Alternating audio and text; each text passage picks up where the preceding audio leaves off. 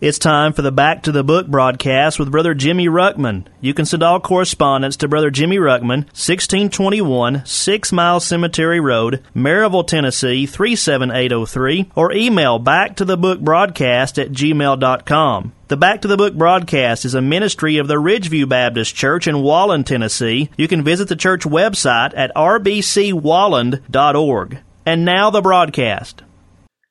Take your Bibles, please, and turn to the book of Romans in chapter number 8. We're going to begin reading in verse number 1. The Bible says, There is therefore now no condemnation to them which are in Christ Jesus, who walk not after the flesh, but after the Spirit. For the law of the Spirit of life in Christ Jesus hath made me free from the law of sin and death.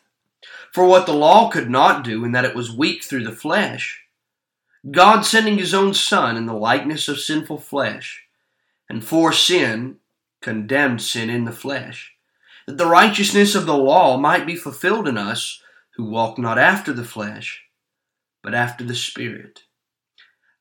I'm going to stop reading right there. There's a lot really to deal with in this chapter, and some of it I'm not prepared to deal with yet.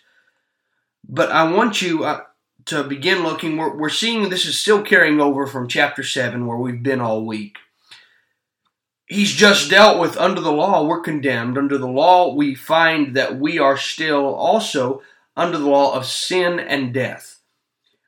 When we try to live out our Christian life through the power of our flesh, we find we cannot do it. The key is to those that walk not after the flesh, but after the Spirit. There are two natures inside of us. God has not removed your sin nature. God has taken away the penalty or, or the, the judgment for us by taking our place on the cross at Calvary. But I still have the capability to sin as a Christian. I still can feed the flesh. I still can walk in the flesh but I don't have to. God freed me from the bondage of sin and gives me a choice, which we found in chapter 6 of Romans. And I have the choice to yield to the flesh, or rather to yield to the Spirit of God. These two natures fight against each other constantly. We have to, as Christians, learn to walk in the Spirit. This subject can get really deep. It also can get people out into some areas that they should have never been taken. I'm I may this may or may not make people mad, but this is Bible. And in order to understand what the scripture's dealing with here, then we're going to have to understand what he means. My question coming into this chapter is what does it mean to walk in the Spirit? There's several clues that were given. I want to really deal with them probably more next week, but I'll give just a little, I guess, introduction for next week.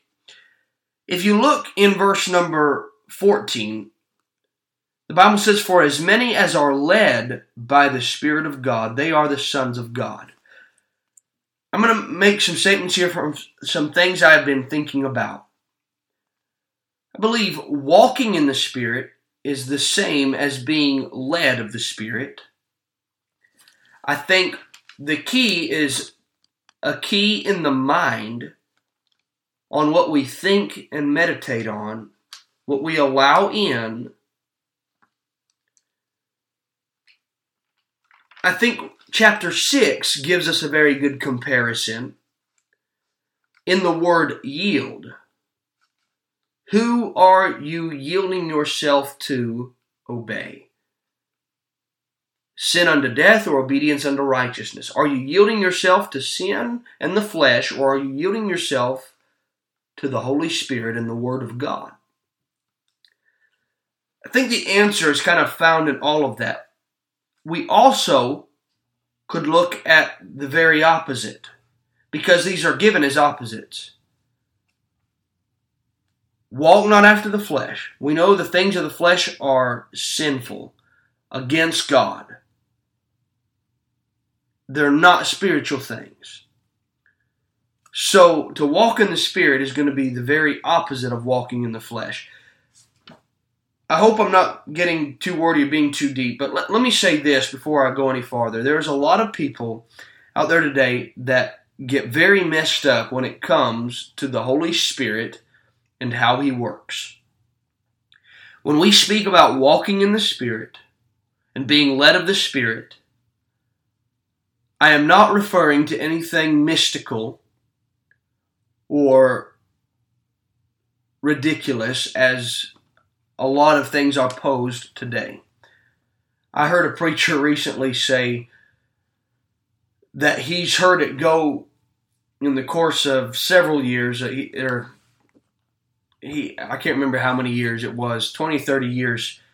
He said he's heard it go from, you know, people talking about laughing in the spirit or weeping in the spirit to speaking in tongues, all in the Spirit. To he said he's heard it get as crazy as people literally, supposedly, vomiting in the Spirit.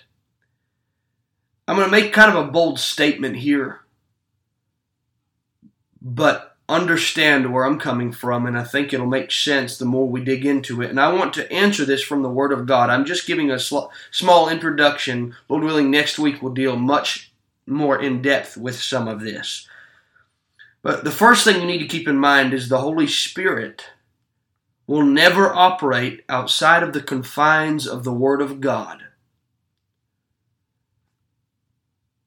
The Bible puts some time limits on things. One of those, he says, when that which is perfect is come, that which is in part will be done away with when you begin to study that chapter in Corinthians, you'll find out he's referring to prophecy as far as any new prophecy. He's referring to tongues, which the Bible meaning of tongues were actual languages that people could understand. And it talks about when that which is perfect is come, which would be the Word of God, that which is in part, where all these extracurricular revelations would be done away with. He says, Where there be prophecies, they shall cease. Where there be tongues, they shall fail. I believe that the Holy Spirit does want to control our life, but that does not mean that we are made into some sort of robot like creature that has no control over what we do or say. Nor does it mean that we begin to operate outside of the confines of Scripture, and nor does it mean that the attention gets placed on me rather than the Lord Jesus Christ. People that magnify the Holy Spirit over Christ have their doctrine messed up. The Spirit magnifies Christ. The Spirit reveals Christ through the Word of God.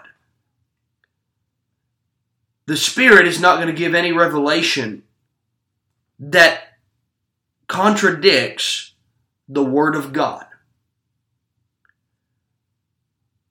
That being said, there are some things that I don't need a specific verse to know that He's dealing in my heart and life. For instance, I'm called to be a missionary.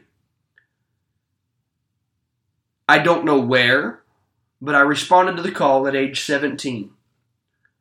Through principles of the Word of God, He worked in my life and put in my heart a burden, and I believe called me to the mission field. I still do not know where, but one day I do believe He will give me a specific location that He wants me at that may or may not be here, it may be elsewhere, but that's up to Him.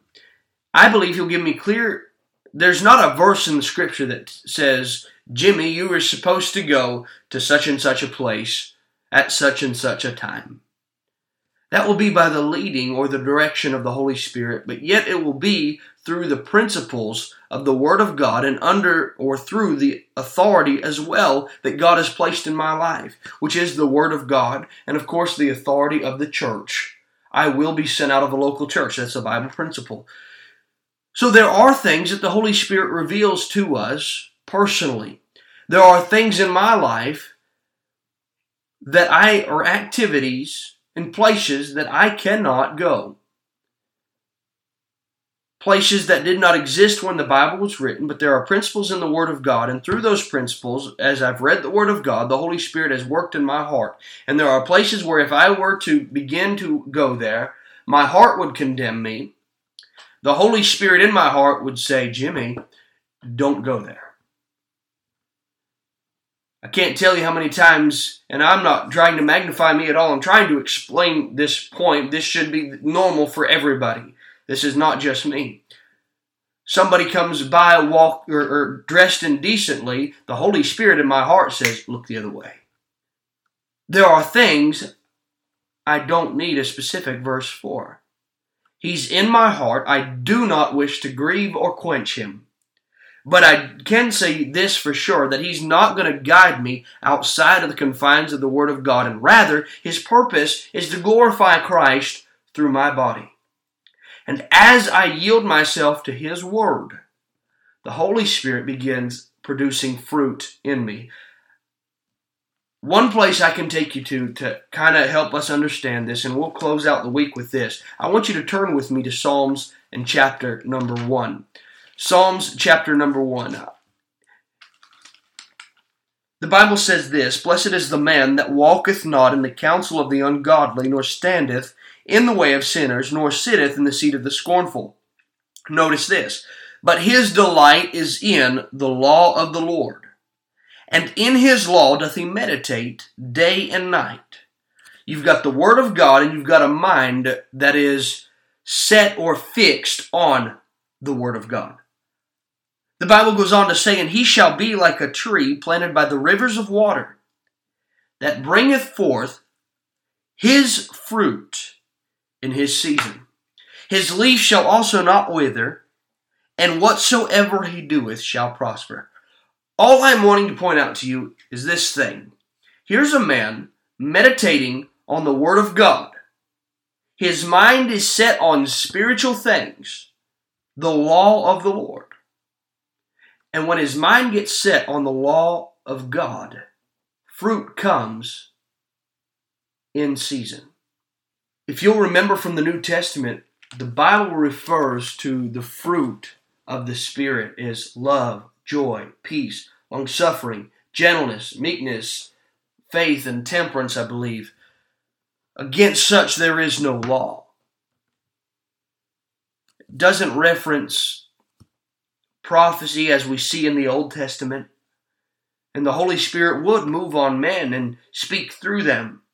I still believe the Holy Spirit uses men. I still believe the Holy Spirit can fill men, but the Word of God also shows us that at the moment of salvation, the Holy Spirit moves in my heart.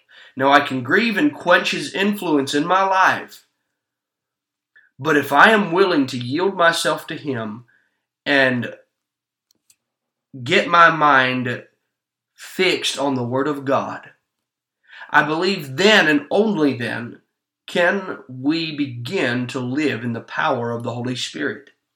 There is a preacher, I've got to find a few of the references, but I do remember him coming to our church and he made this statement or this point as he was preaching that we can only be as full of the Holy Spirit or filled with the Holy Spirit as we fill ourselves with the Word of God. Because that is the tool of the Holy Spirit. And He will not be bringing glory to you, but rather He'll be glorifying Christ through your life. I want to live a victorious Christian life that can only be done if I don't walk in the flesh, but rather walk in the Spirit. And my point to you this morning is that if you want to walk in the Spirit, then you better get your mind in the Word of God because that is where He will work in your heart or through you is by the Word of God. Thank you so much for listening. Have a wonderful weekend. You've been listening to the Back to the Book broadcast with Brother Jimmy Ruckman. You can send all correspondence to Brother Jimmy Ruckman, 1621 Six Mile Cemetery Road, Maryville, Tennessee, 37803, or email back to the book broadcast at gmail.com. The Back to the Book broadcast is a ministry of the Ridgeview Baptist Church in Walland, Tennessee. You can visit the church website at rbcwalland.org.